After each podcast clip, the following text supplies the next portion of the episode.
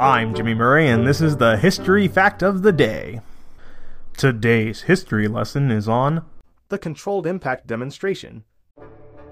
The Controlled Impact Demonstration was a joint project between NASA and the Federal Aviation Administration that intentionally crashed a remotely controlled Boeing 720 aircraft to acquire data and test new technologies to aid passenger and crew survival. The crash required more than four years of preparation by NASA Ames Research Center, Langley Research Center, Dryden Flight Research Center, the FAA, and General Electric. After numerous test runs, the plane was crashed on December 1, 1984.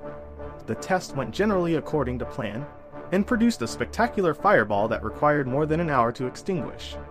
Research concluded that about one quarter of the passengers would have survived that the antimisting kerosene test fuel did not sufficiently reduce the risk of fire, and that several changes to equipment in the passenger compartment of aircraft were needed.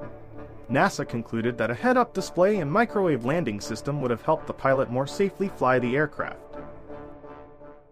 I'm Jimmy Murray. Thanks for listening to History Facts on the Kid Friendly Network. Music is by Kevin MacLeod. Executive producer Chris Kremitzos.